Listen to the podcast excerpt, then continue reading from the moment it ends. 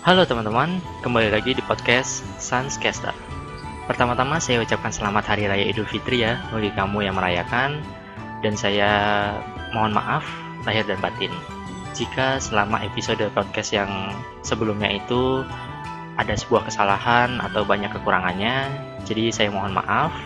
Dan oke, jadi di episode kali ini saya akan langsung membahas dua hal sekaligus, yaitu hal keempat dan hal kelima dari mencari tujuan hidup, yaitu meminta saran ke orang terdekat dan mendengarkan kisah inspiratif dari seseorang.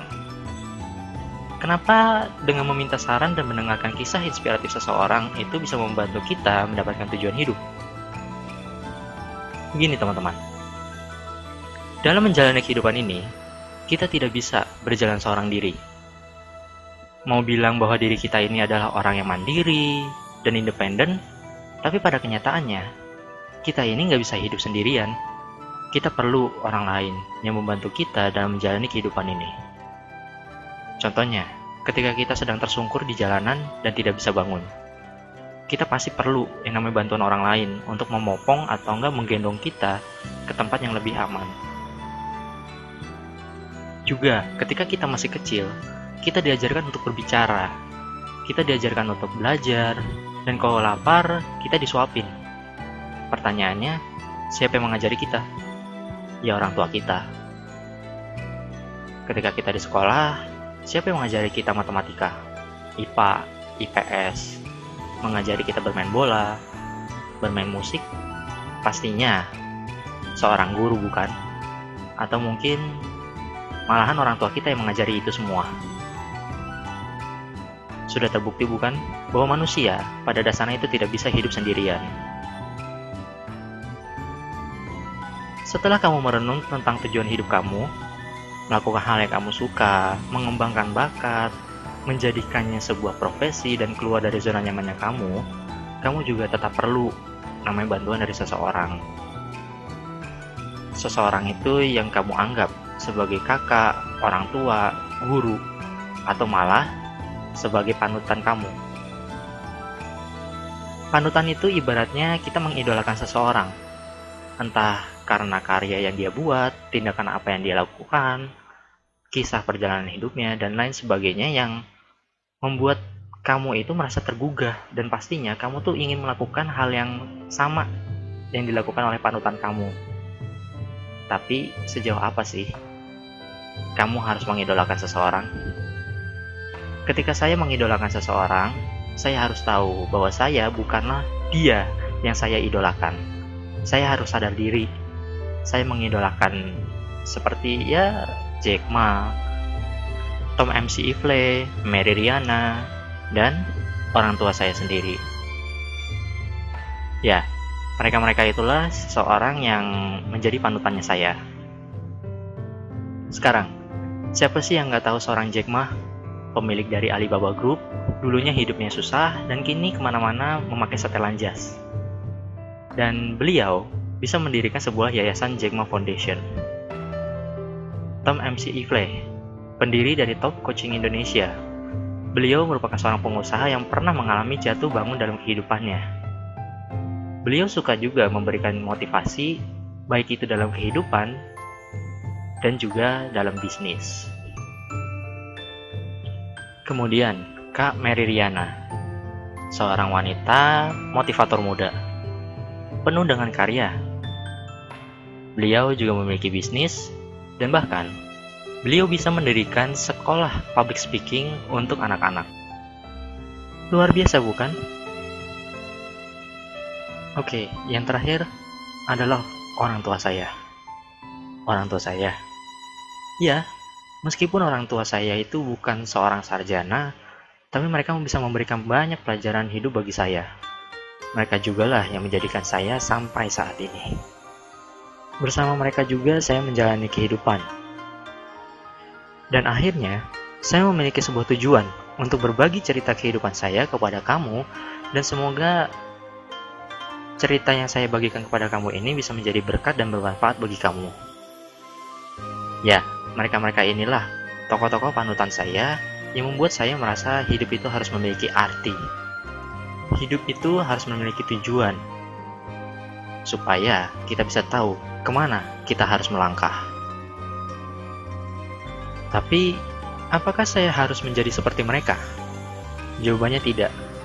Mereka adalah panutan saya dalam menikmati dan berjuang dalam kehidupan ini. Mereka itu menjadi contoh bagi saya, dan saya mengambil semangat itu dari mereka.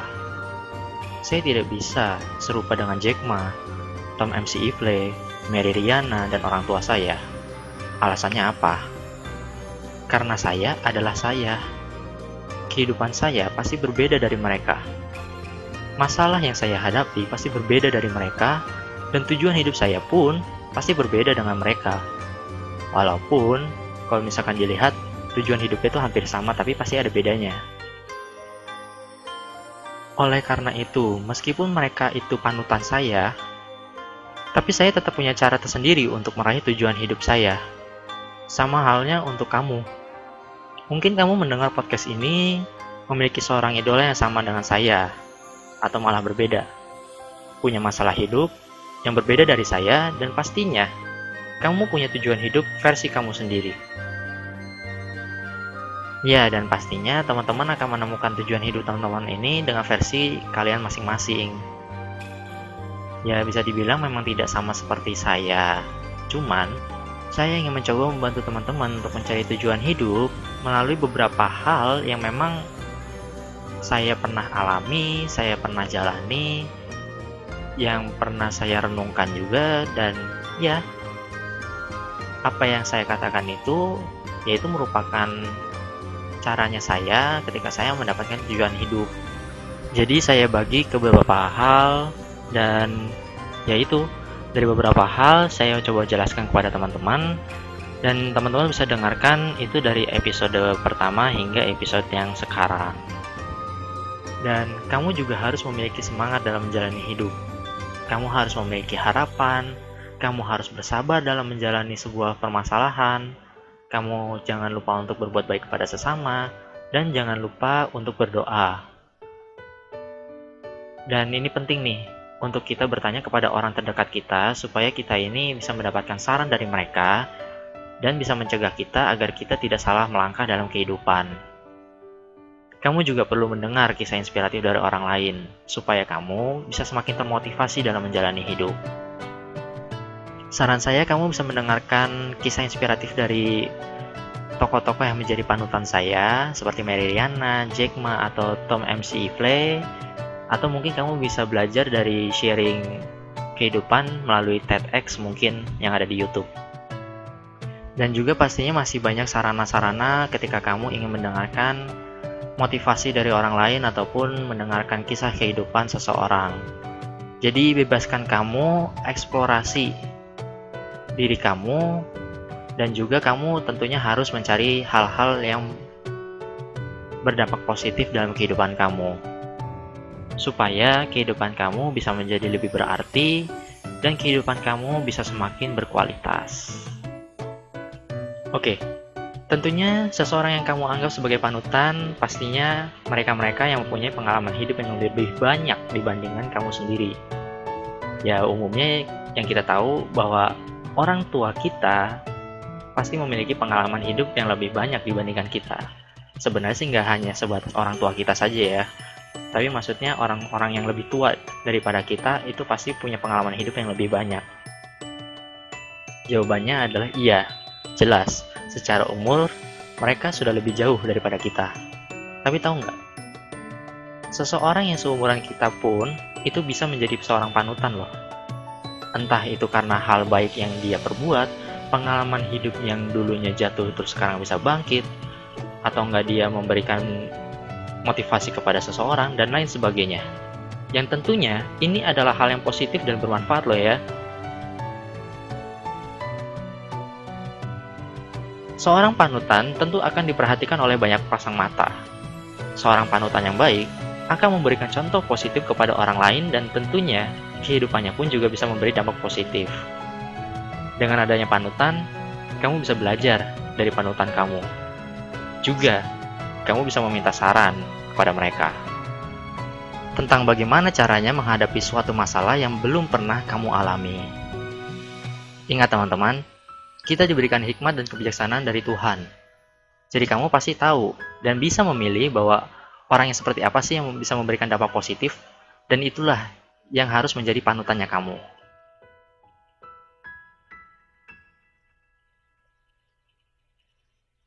Dan teman-teman, kamu harus tahu bahwa suatu hari nanti, suatu saat nanti itu masing-masing dari diri kita pasti bisa menjadi panutan.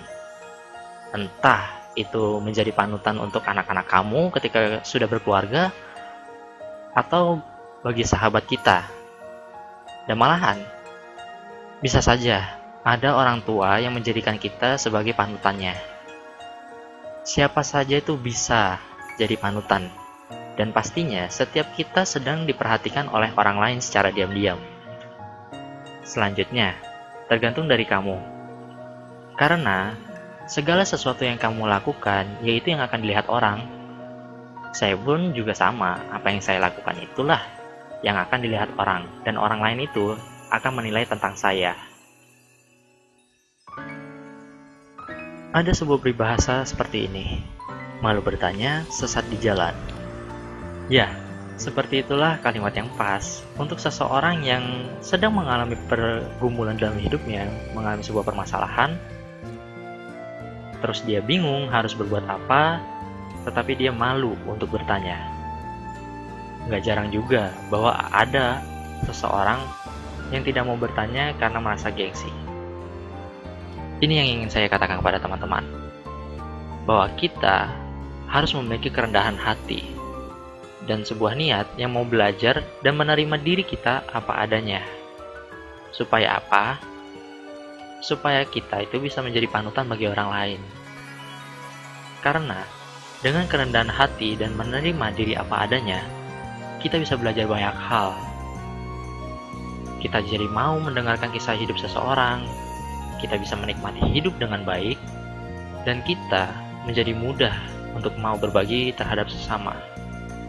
Kenapa sih dengan kerendahan hati dan mau menerima diri kita sendiri apa adanya itu bisa membuat hidup kita menjadi lebih baik? Karena kita akan cenderung lebih bersyukur tentang diri kita dengan apa yang kita punya, dan kita perlu untuk belajar mengenai banyak hal dari cerita orang. Nah, saya ingin memberitahu tentang hal yang unik nih, bahwa kita juga bisa belajar tentang kehidupan dari seekor binatang. Kalian tahu burung Rajawali kan? Ya, burung itu diketahui memiliki umur hidup yang lama, sekitar 70 tahun.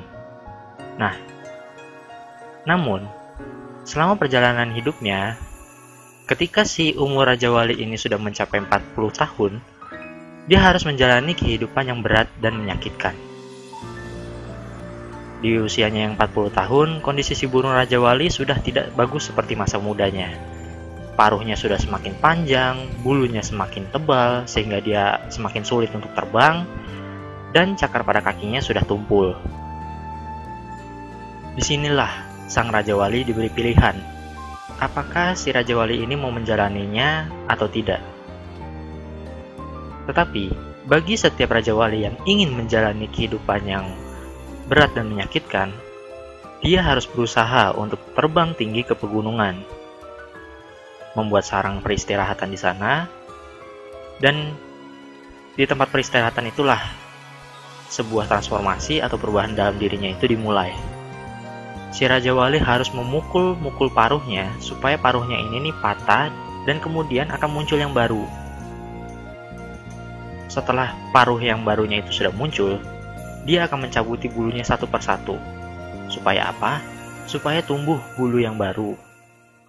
Kemudian, setelah mencabut-cabuti bulunya satu persatu, dia akhirnya mematahkan cakar yang sudah tumpul supaya tumbuh cakar yang baru. Itu merupakan proses yang menyakitkan dan pastinya tidak mudah bagi si Rajawali untuk menjalaninya. Tetapi, bagi si Rajawali yang sudah melaluinya, yang sudah menjalaninya, akhirnya si Rajawali itu kembali menjalani kehidupan yang normal. Dan malahan, meskipun di usianya yang 40 tahun, dia kembali gagah seperti pada masa mudanya. Dan bahkan si burung Rajawali ini tuh bisa semakin tangguh daripada masa mudanya karena dia telah berhasil melalui masa terberat dalam kehidupannya. Apa sih nilai hidup yang bisa kita ambil dari kisah si burung Rajawali ini? Ialah ketika kita diperhadapkan sebuah masalah, kita pasti diberi pilihan. Apakah kita mau menjalaninya, menyelesaikan permasalahan itu, atau tidak sama sekali. Tetapi bagi mereka yang mau menjalaninya, pasti akan ada perubahan dalam kehidupannya. Dan ketika kita bisa berhasil melaluinya, kita mengalami transformasi dalam kehidupan kita, percayalah, kita pasti akan menjadi pribadi yang lebih baik lagi, kita memiliki karakter yang teguh, kita bisa semakin sabar dalam menjalani hidup, kita bisa semakin dewasa dalam menyikapi segala sesuatu yang terjadi dalam kehidupan ini. Dan ya, itulah kehidupan. Ketika kamu merenung, kamu peka dengan sekitar kamu, kamu belajar untuk memiliki kerendahan hati, kamu juga punya nafsu untuk belajar, kamu bisa tahu bahwa ada berbagai macam cara untuk kamu bisa belajar tentang kehidupan. Ketika kamu merasa bingung, bertanyalah kepada orang lain. Kalau tidak berani, ya bertanyalah kepada orang terdekat. Kamu bisa belajar dari pengalaman orang lain. Kamu juga harus nikmati setiap masalah yang sedang dihadapi, harus bersabar, dan jangan lupa untuk terus berdoa. Kamu juga perlu mengembangkan bakat dan lakukan hal yang kamu suka, supaya itu bisa menjadi sebuah passionnya kamu.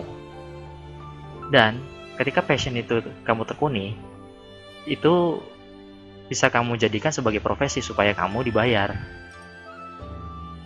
Nah, ketika kamu sudah melakukan itu semua, dan kamu sudah merasa tahu, sudah punya bayangan, kira-kira apa sih tujuan hidup kamu, saatnya kamu menuliskannya itu di secari kertas, atau di post-it lah, dan terserah kamu mau simpan di mana. Pertanyaannya, kenapa harus ditulis? Alasannya, akan saya beritahu di episode podcast selanjutnya. Saya ingin memberikan satu pesan pada teman-teman semua, bahwa jangan lupa, berbagilah ilmu kepada orang lain. Jangan pelit, karena suatu saat nanti, kamu bisa menjadi panutan bagi orang lain. Bisa saja ketika kamu memberikan dampak positif bagi orang lain, yang entah itu melalui perkataan atau perbuatan, bisa saja orang itu malahan merasa pengen hidupnya itu berubah, karena setelah melihat kamu melakukan hal positif, akhirnya dia memutuskan untuk merubah hidupnya menjadi lebih positif lagi, menjadi lebih baik dari yang sebelumnya. Oke, sekian podcast kali ini. Terima kasih untuk teman-teman yang sudah mendengarkan hingga menit-menit terakhir. Nama saya Chris. Saya mohon maaf apabila ada kekurangan dan kesalahan di podcast ini. Apabila podcast ini kamu rasa bermanfaat, silakan kamu share, entah itu melalui IG, melalui Line, atau WhatsApp, kepada teman-teman kamu yang lainnya, supaya makin banyak orang yang mendengarkan podcast ini. Jangan lupa juga untuk di-follow IG-nya di @sanscaster_podcast. Dan sampai jumpa di episode selanjutnya. Bye-bye.